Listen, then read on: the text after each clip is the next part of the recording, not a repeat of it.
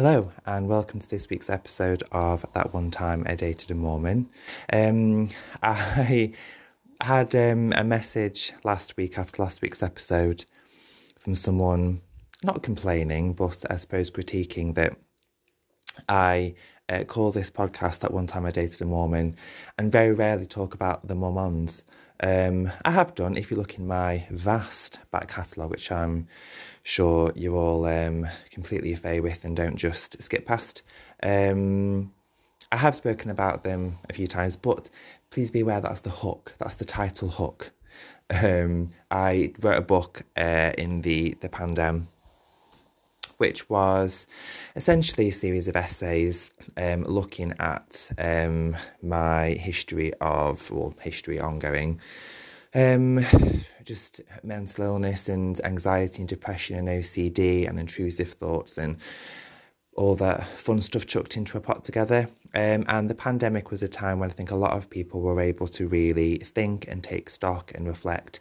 And um, I did that after years of therapy and psychotherapy and treatment and drugs and everything just not working to write about it instead. And it went into a book called That One Time I Dated a Mormon, Other Stories.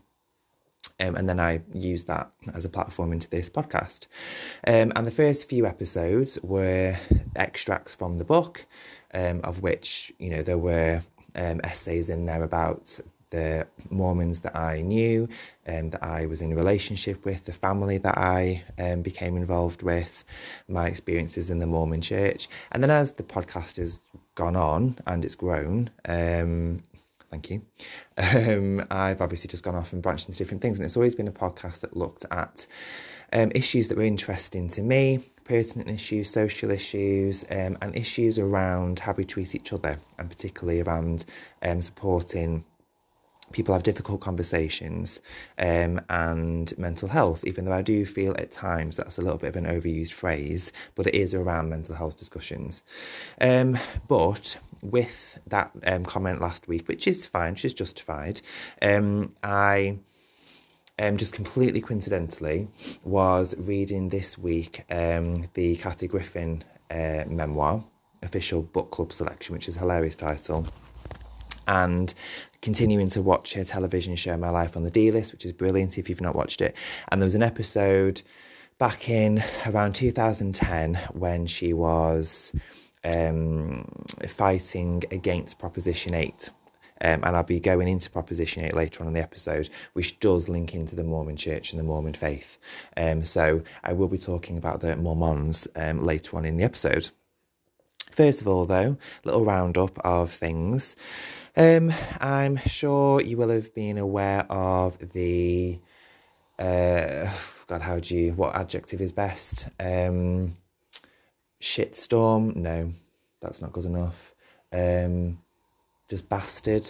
Uh, Jeremy Clarkson this week. So his comment around Meghan Markle, and obviously there's been lots of continuing fallout around the Harry and Meghan documentary, which I think is excellent. I finished um, just a few days ago. I think it was brilliant really well done, and particularly I think paints her in a much in the light that she deserved to be painted in and presented in. But essentially, he released, um, I think it was an article that said that he hated her on a cellular le- cellular level, um, and that um, he hated him more than Rose West, um, and that has. And I'm quite proud of the fact that that has received um, 17,500 complaints, which is more complaints than Ofcom got in the entirety of 2021, just as one comment, which shows how horrendous he is as a person. Um, because if you think about breaking that down, so he's essentially saying that he hates a woman of colour who is outspoken, with an opinion, with a brain, with a mind, who is spoken up against a white patriarchal system he hates her more than a child killer. Um, he also said that he wanted her to be recreated or to recreate the shame scene with the Cersei Lannister in Game of Thrones. Shame for what? Standing up for herself. Um, just horrendous. But what's really bugged me even further is then can you imagine for example if Meghan Markle had come out and you know said something like that about somebody she her life wouldn't be worth living. I mean, in the documentary, um, I think I mentioned last week, one of her main points about the media is that she gets the consequence of everything that they write. They write something negative about her. The consequences that she gets a death threat, and um, people like Jeremy Clarkson just don't seem to understand that. Um, he released a tweet, um, which was you know, very good of him, obviously, to be asked to do that, and um, he said this is on December 19th. Oh dear, I'd rather put my foot in it. I wrote in a column, I wrote about Meghan. I made a clumsy reference to a scene in Game of Thrones, and this has gone down badly with a great many people. I'm horrified to have caused so much hurt, and I should be more careful in future. Clumsy. No, you haven't made a clumsy reference because you wrote it you would have proofread it, someone would have proofread it for you, but that's not a clumsy, it's not an apology at all. But then what's annoyed me even more about it is that um, you know, I think the idea of cancelling someone is quite a difficult, tricky thing to be to, to to talk about, and whether people should be cancelled or not for something that they've done or said, sometimes years ago as well. Um, but if there's one person who deserves to be cancelled now, it's him. Um, but the ITV bosses, white men, have said that he won't lose his job, that he will remain in his position, even though they say, quote, it was quote awful of him to to say that and his and his um, comment was awful. He will not lose his job. Um, and what type of picture does that paint to a little girl of colour? That a powerful rich white man can say that he prefers children um, child murderers over you. So don't ever speak up. Shut the fuck up if you are a young girl particularly one of um, a different race because a white man can say what he wants and he won't even lose his job. Um, and um, I don't know. I just think that it was a lost opportunity to really um, stand up for her and just say that the, the capitalist white men who run the media can't continue to do the things they're doing. There's one thing we should have taken away from the documentary is that it's run by white capitalist men, and Jeremy Clarkson's just got away with it again. Um, other happier things, let's talk about some more positive things. Um, I don't know if last week I spoke about the Lindsay Lohan masterpiece of Fallen for Christmas on Netflix. It was the only Christmas film I've watched thus far. Um, I'm not really a Christmas film person, but I watched that just because I wanted to see if Lindsay Lohan could act. She can't. Um, it's like not even bad good or shit good. It's just horrendous. Um, and I feel really sorry for her because you can see in some scenes, like you can see she's really like got herself ready beforehand to act. There's one scene where um, she talks to like a horse in a stable and she finds herself, you know, in a similar situation to this horse because they're both alone. And there's a single tear runs down her eye that somebody's probably just like put on with a petri um, dish drip or whatever. Um, awful. I mean, worth watching if you just want an hour and a half of absolute car crash, but like beyond terrible. And then, obviously, the best news of the week Emily in Paris, the ultimate hate watch, is back. Um, I rewatched the last episode of season two just to remind myself of the plot because it's so complicated. I had to remind myself what was going on. Um, and I forgot certain things like how Alfie is the most stereotypically and offensively cockney person to ever grace the television. Um, I forgot, for example, that um, despite the fact that Emily is, you know, probably not on a fantastic wage, has different clothes every five seconds, can eat out at Parisian restaurants, Paris restaurants every night of the week. Um, and that the only song buskers know is the Vie en Rose. I forgot all about that. Um, but very excited to start that as a nice little festive treat as well. But then, um, just going back to the Jamie Clarkson thing for a moment, I came across a new word this week, and it's from a an account called Everyday Racism on Instagram, which is also similar to another account that I follow and I mention quite frequently called Diversify Our Narrative. And it's a new word which um, has been obviously been around. I think it was first coined in 2010, I believe, when I was reading about it, but um, I'd just not heard before. And it's called, or the word is, misogynoir, and it's where racism and sexism meet, is how it's defined. Misogynoir, so M I S O G Y N O I R. Um, and basically, that is just Jeremy Clarkson's personification of that, isn't he? Piers Morgan is the personification of that misogynoir. Um, and I just thought that I love the fact that language is always changing and I love the fact that language is always adapting to situations. But how sad is it that we're in 2022 and people are having to be taught new words, including myself, about something so negative? That I've just learned a new word for someone who's racist and sexist and they're called a misogynoir um, what world are we living in that I'm having to learn these words? Um, and that and that is very very privileged of me to say that I'm having to learn these words because I've not experienced it. But I'm sure you can see the point I'm trying to get at. Um, that you know in this you like to think post-pandemic nice society we're in that people are learning a new word where racism sexism meet misogynoir um, and just um, kind of on the offshoot of that, when I talk about um, you know uh, sexism and patriarchy, misogyny in school, um, quite often children may have heard of those terms, but they've never heard of misandry. Um, and I always make sure to educate them on the other side of the debate as well and make sure that they know that misandry is something that happens in society as well.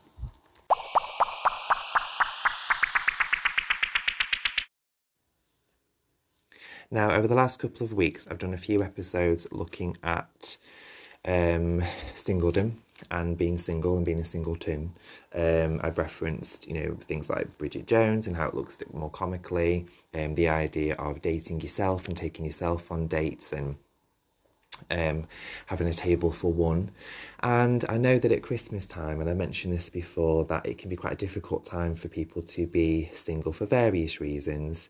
Um, you know, attending parties, attending family gatherings, um, you know, defending yourself when people ask you if you know why you're still single at you know at the end of the year, the you know a year later from when they last asked you. Um, and it can be quite a um, a difficult time as well for people who suffer from and have issues with food as well. It's a very food and drink intensive time, and if you are someone who finds a lot of that difficult, social groups, being single, being alone, and eating and drinking publicly, um, when there's almost an expectation that you will have it in excess, then it's a really difficult time of year. And um, some people just don't have never experienced that and would not think about that. But for some people, it's a real worry and a real thought. Um, you know, I would be completely lying if I said that I don't go into the Christmas festive period with some trepidation around food. Um, as someone who has suffered with an eating disorder since I was at least 15 years old, um, it is not as calm and relaxing as it should be in that particular aspect of Christmas. Um, you know, it's, uh, you know, it's, it, it might sound a bit daft, it might sound sad. There'll be some people listening to this who will completely understand what I'm going to say. But I remember driving to work probably about a month ago now in November, and I was already thinking about what was going to be on the Christmas table for dinner with my parents and what I was already thinking a month in advance what I would feel comfortable having and not having. Um, and it's little things that drip into the Christmas period as well, like how, and again, some people won't, won't, this won't even register to them, but for some people, this will hit home. The idea that if you have an advent calendar, that's a, that's a chocolate every day that you're going to have, and where does that fit into your um, program, for want of another word, if you are someone who really counts everything that you eat? Um, if you're offered a Christmas um, chocolate from a Christmas tree, if um, you know you are given chocolate as a present, do you eat it? Do you re-gift it, which is selfish? Do you just not have it, which seems quite selfish as well? Um, do you just leave it somewhere and like accidentally forget to take it home? Um, and these are all things that people who have experiences and have an eating disorder little decisions and little micro choices and little micro triggers that come into your everyday existence when it's meant to be a time in the year when everything is just free and fun and relaxing and for various reasons, whether that's economic, whether that is family relations, or whether that is down to food anxiety and food issues, it can be a really difficult time of year for a lot of people. Um, and I was reading an article in The Independent. You may notice that The Independent's the only newspaper that I read. Um, one, because a lot of the others are trash, particularly Daily Mail and Sun. Um, but the independent alike, and this isn't an ad, I don't get paid for it. Um, although they can pay me if they want to. Um, I just like it, it has a complete spectrum of um, opinions. It has right wing, it has left wing, it has um, news and pundits and commentators from all around the globe. I just think it's a completely universal newspaper. I love it. So anyway, this article this week was looking at festive do's and don'ts for people who are single at this time of year, and it just gives a couple of little suggestions. So, for example. Um, do make sure you talk to people about gift expectations. So, you know, set a target or um, an agreement on who you're going to buy for, what is okay to spend. Um, ask in advance if there's something they actually want, so you can just buy them that one thing rather than get a loads of little things that's going to cost more that is just going to be you know, put in the back of a cupboard. Um, I mean, I've done that with my brother and sister in law. I just asked them what they wanted, so I went and got them that, which means that I'm not going to worry about getting them the wrong thing and spending more than I need to. Um, and it says um, quite, uh, and it's this is can be a difficult one, but it suggests that um, not to settle being um, on something rather than just being alone. So essentially, don't messaging X just because you're feeling lonely at Christmas. It'll be better to come out the other side of Christmas, having got through those couple of days, maybe hard, but on your own, than have wasted time with an ex, um, got in contact with an ex, met up with them, and felt the worse for it. Now, that's a double edged sword because for that moment, you might have had a little bit of company, it might have been a bit of an ego boost, you might have thought, oh, this could work again. Um, but then you might feel worse at the other end of it, but then you will have had a little bit of company as well. So I can kind of see both sides of that argument. Um, and I've fallen foul to that in the past. Um, it's things like taking a break if you need it. So, again, rather than necessarily feeling that you've got to be spending all this time with friends and family and you know potential partners. Take yourself out for a day like in the episode i did a few weeks ago where you know it suggested it's okay to take yourself out on a date every now and again. Go to a Christmas market on your own, go and stay over for a night somewhere in a city where there's Christmas markets, go to the cinema and see a Christmas film, why not? Um, and sometimes it can be hard to force yourself to do those things on your own, but you always feel better when you do. Um, and make sure this is a good one. Don't feel you have to answer invasive questions about your love life if you don't want to, because it is the time of year when people think that they can just say to you, um, oh, you know, have you had any dates lately? Have you been, are you meeting anyone? Are you courting? Are, are you on any apps? Because it is that time of year when it's synonymous with couples, buying for somebody else, being with a partner, snuggling up with them. And it is a natural question to ask. I don't ask it. One, because all of my friends are partnered up, bastards. Um, joking, maybe. Um, but um, it's also just from experience. I know it's not a particularly nice question to have to answer. So, also on the flip side of that, in terms of do's and don'ts of Christmas, think about the questions you are asking people um, and whether it is something that you would like to be asked yourself as well.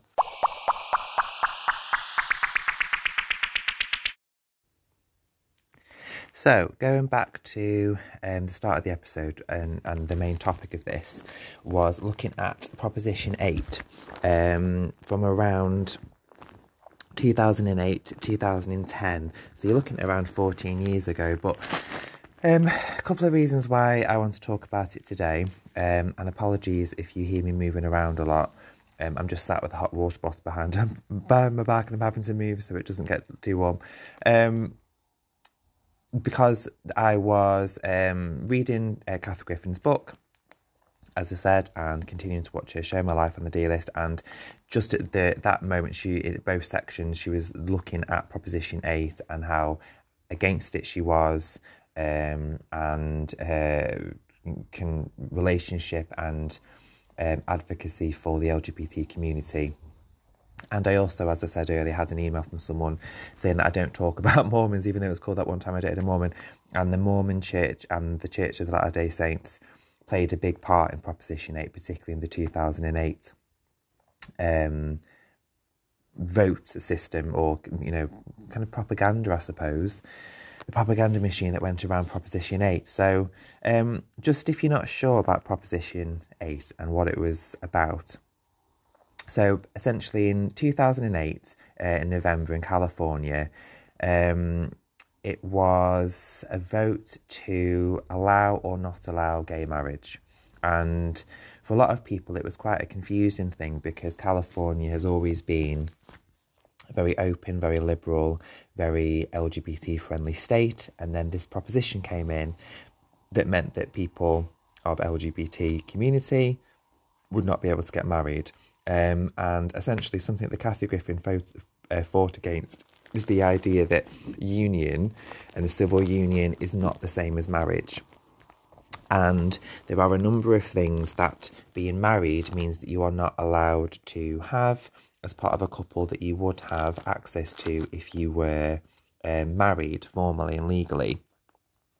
And um, uh, there's lots of things that you can go and read around that in a little bit more detail. Um, but essentially, that's it. The Proposition 8 was looking at uh, voting against gay marriage. And in the um, initial vote, it was 52% voted for Proposition 8 and 47% against it. So there was only a 5% split. Um, 13 million people voted, and 2% of votes were invalid um, for whatever reason that might be, for you know a, a, ballot being filled in incorrectly or being submitted and after the date or whatever. Um, but the really important thing about that really small margin is the fact that there was a lot of confusion around Proposition 8 and your voting. So, for example, if you voted yes for Proposition 8, you were voting no for gay marriage. If you voted no for Proposition 8, you were voting yes for gay marriage. So a lot of people, and Kathy Griffin talks about it in a moment, says that there were a lot of confusion. If you voted yes for Proposition 8, some people believed you were voting yes for gay marriage rather than the other way around. And maybe I'm cynical, but possibly that was done on purpose to confuse people into voting a way that maybe they didn't want to didn't want to vote.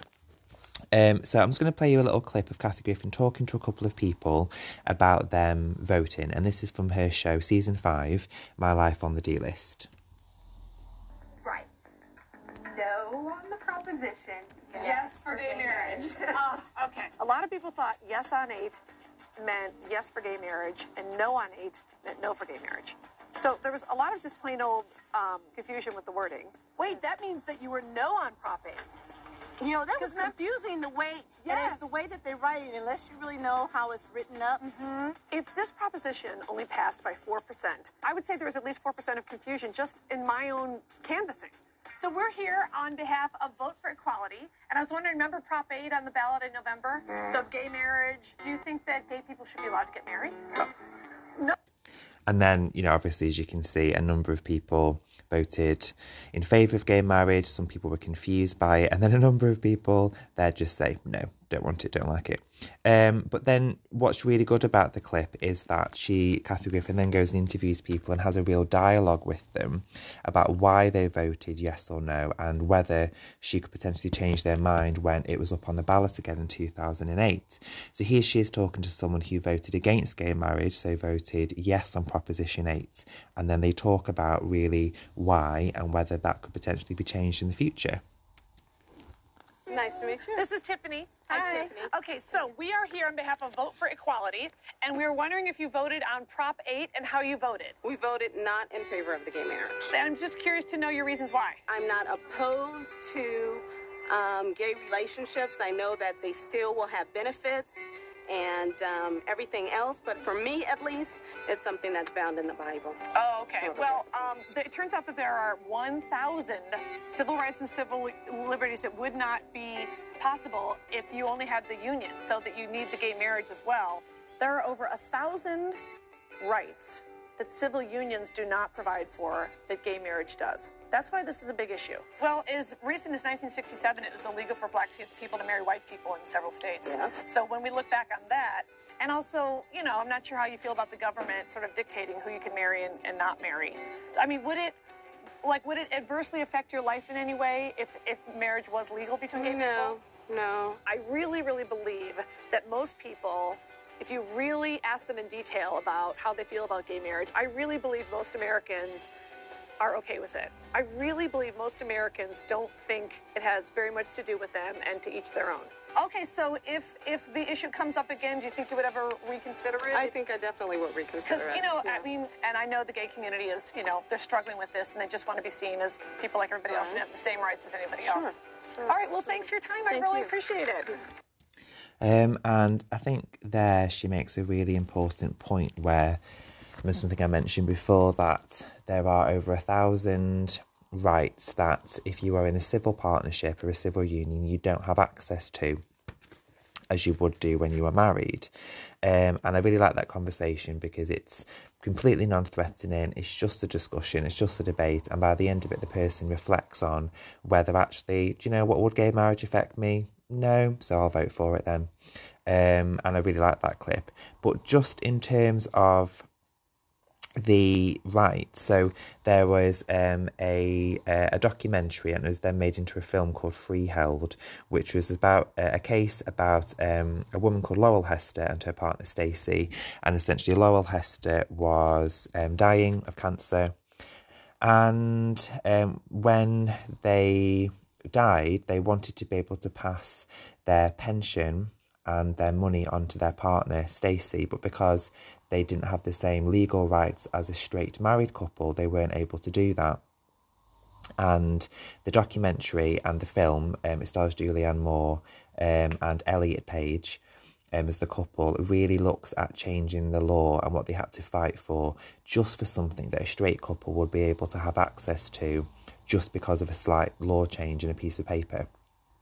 Um, and, you know, when you look at it like that, you know, it kind of in a way makes marriage and relationships seem quite um, capitalist and um, like paperwork, but it's more than that at the end of the day because it's about basic equality and basic acceptance. Like Kathy Griffin said there, in certain parts of America, um, it wasn't that long ago that a black person couldn't marry a white person, um, and so now um, you know, Proposition 8, it was that people couldn't marry someone of the same gender or same sex.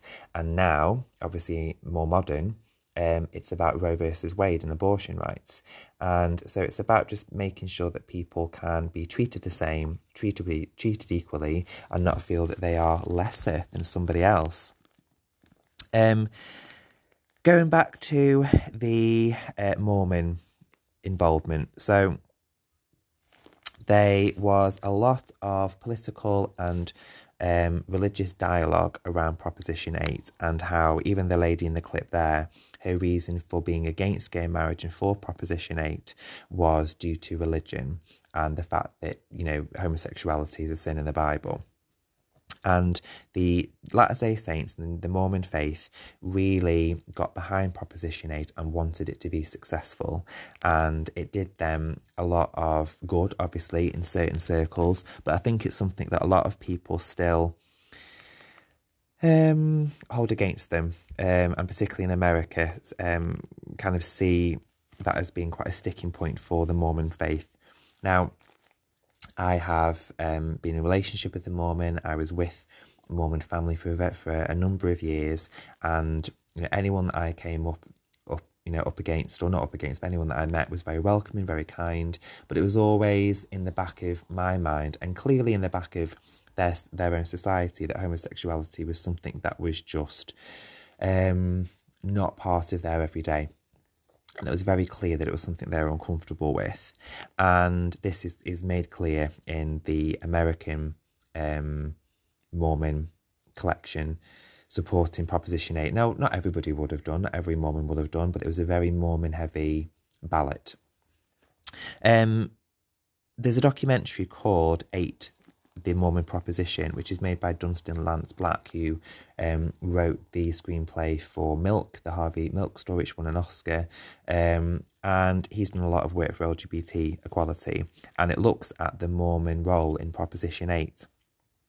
And essentially, it looks at how the there's a very high rate of suicide in the Mormon church, particularly for gay men because they they can't kind of reconcile with their faith and with their religion at the same time and what they feel that they should be doing and they shouldn't be doing in their religious life and their um, personal life, which must be really difficult to be able to kind of reconcile and put together. Um, and it also then looks at how active the church was in denying of LGBT rights. Um, now, I'm just going to play you uh, another little video clip, and this is an advert which was made by the Proposition 8 campaign and is trying to persuade you to vote for Proposition 8 and against gay marriage. And just to give a little bit of context before I listen to it, so it is two parents, two men, and they're talking to their daughter, and she's asking them about marriage, about gay marriage, about heterosexual marriage. And this was essentially a propaganda advert to make you vote for Proposition 8 and against gay marriage. Daddy, where do babies come from? Mommies have babies, dear. That's where they come from. Do boys ever have babies? no, dear. Only mommies. Megan says you have to have a mommy and a daddy to have a baby. Maybe we should spend a little less time over at Megan's house. What Megan means is that it takes a man and a woman to make a baby. That's all. She said that mommies and daddies have to get married first. No, sweetheart, you don't have to be married to have a baby. Then, what's marriage for?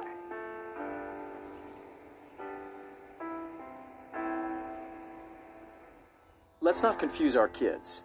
Protect marriage by protecting the real meaning of marriage, only between a man and a woman. Vote yes on Proposition 8. Now, that was a genuine advert that was put out to persuade people to vote for Proposition 8 and against gay marriage. Now, if I just play the very end of it with the question the little girl asks. Let's not confuse our. Oh, sorry, I didn't rewind far enough. Hold on, one more second. This is why I always say my podcast is not professional. What's marriage for? Ah, there we go. She asked what's marriage for. Now, at that point, you could almost flip the advert there and say, exactly, marriage is, if it's not equal for everyone, then it's pointless, isn't it? Um, what's marriage for? Well, unless you're going to be giving people the same rights, then nothing really. Um, but then obviously it goes down that other route to not confuse children. Um, and I think that that's just incredibly manipulative to play on the heartstrings of parents. Don't confuse your children about gay marriage. Let's make sure that children aren't injured with the idea of what gay marriage is. Um, but there were genuine adverts that were put out to persuade people to vote for Proposition 8 and to then make gay marriage seem like this, you know, we're coming after everything in your country.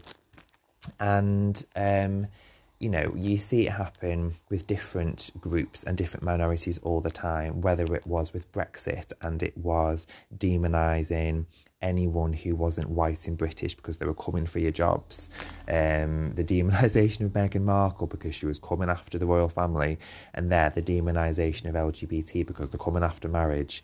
And it's the fear mongering aspect of it that's really painful in that advert. Um, the Wall Street Journal wrote a review of the Proposition 8 documentary called 8, and it says, um, quote, as a spotlight on the suffering of same-sex couples and individuals who are rejected by family and church leaders, the film succeeds. It then continues to say how that um, the Proposition 8 was lagging in the polls, and so essentially the um, right wing and the church got together to try and make sure that it it pushed through and that it says quote the church ordered its members to become a mighty army um, and if you think about what religion is meant to stand for, which is fairness and love and equality, then what's the harm in it?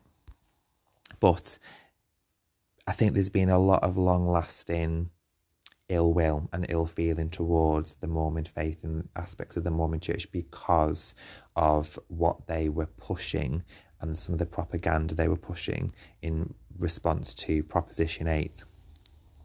Now, I can't really talk about Proposition 8 without referring to um, a case about Matthew Shepard, which you may have heard of, you may not have come across this before. Um, and this is not a particularly pleasant um, story. So you might want to sit this out. Um, but it's a it's an interesting story. I've read a book about it. I read the book that uh, Matthew Shepard's mum wrote, and you can't really talk about Proposition 8, I don't think, without looking at the context of LGBT hate crimes in the very recent past of, of that time. So essentially, Matthew Shepard um, was in 1998, um, um, he was beaten in, I think it was Laramie was the location, um, by two men. And that they had met at um, a bar, I believe, and um, then he they had taken him to basically the middle of nowhere, and they'd beaten him up so badly that they killed him, and that he was tied to um, a post. He was tied to a fence, and he wasn't found for a number of hours, and he died a number of days later um, in a coma. So he died on October 12th, but the beating actually happened on October 6th. Um, and that there's been a lot of um, discussion since um, whether it was um, due to money or whether it was what it clearly was um, a gay beating and an LGBT hate crime. I think the people who have called it more of a robbery um, and due to money just want to ignore the fact that it was a gay beating and a gay and, and, a, and a hate crime and a murder of a young gay man. Um, but he was beaten and he was left and he was tied to a fence. And he was found, I think it was early the next day, and then died six days later. Now, because of that, it really raised the discussion around hate crimes in America towards minorities and the Matthew Shepard Act, which looked at supporting um, and protecting LGBT members against hate crimes was signed into law in 2009 by uh, Barack Obama. So, just some information about the uh, Matthew Shepard case and also the Matthew Shepard Foundation that's been put into place. So, there was um, something called the Laramie Project, which was a play that was written after the 1998 murder, which was performed in colleges and schools to essentially teach children and make um, adolescents aware of what a hate crime is, how you can protect people, what you can look out for, and making them aware of um, what minorities really have to face in, in just being safe on the streets, just being safe going to a club like uh, Matthew Shepard did. There was also an online community called Matthew's Place, which was um, uh, an online support group for teenagers, um, young adults, anyone who is struggling with wanting support with their sexual orientation, gender identity, wanting to meet allies, wanting to talk about it, wanting to get support. Um, his mum does a lot of um, speaking and public speaking and um, going into schools and educating young people as well. They put together with the mum's support um, safe schools resources so it was lesson plans and things that could go on the curriculum around lgbt rights and lgbt support. Um, and then there was something called the Spirit of Matthew Award, which um, honoured people who taught about diversity, who talk about acceptance, whether that was in a school, whether that was in a company, whether that was through writing about it, whether that was through, um, you know, promoting it somehow. And so there was a lot of good that came out of it, even though obviously it was a horrendous situation that took place.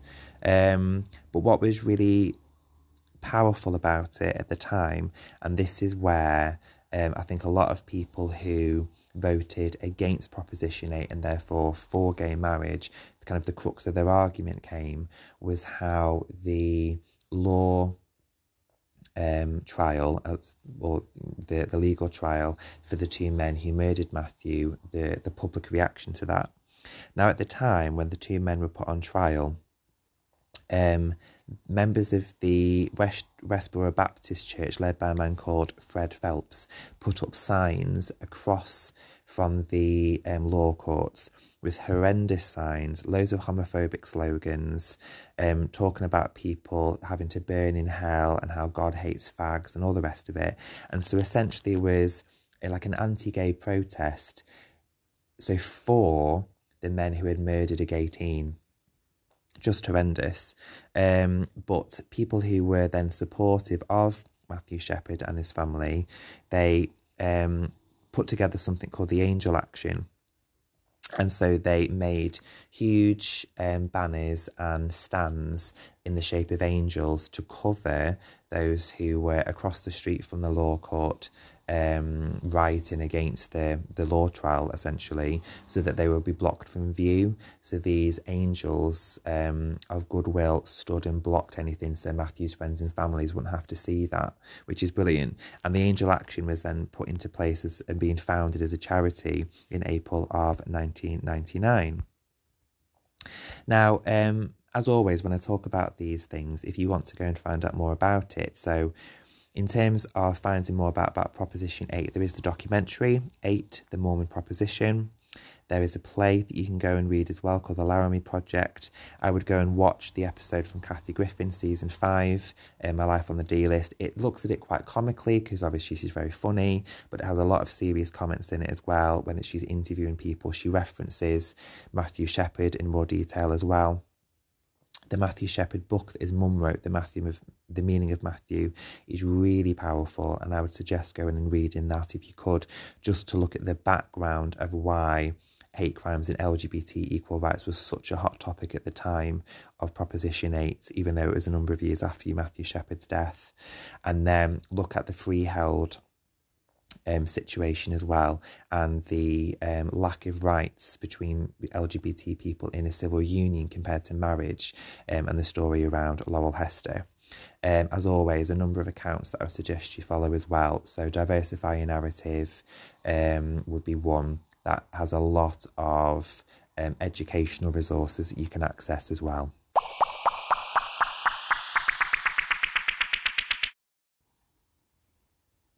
And just last of all, last week I did do a segment on Scream 6. Now, we all know I'm a huge Scream fan, love it, love horror films, especially the Scream franchise. And so I did a section of the episode last week looking at the new Scream advert or trailer that had come out, the teaser.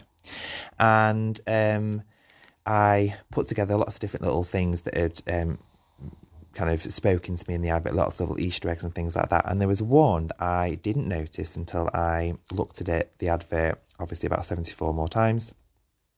And at one, and again, this might be reading far too much into it, but fuck it, I enjoy it. Um, so basically, um, at the very start of the advert, when you see the um, uh, underground it references um, platform 2 and platform 4. Now, in Scream 2, platform 2, there is a very public killing of Maureen Prescott, who was murdered at the premiere of Stab, the film that um, Gale Weathers' book is based on from Scream 1. If you know, then you know.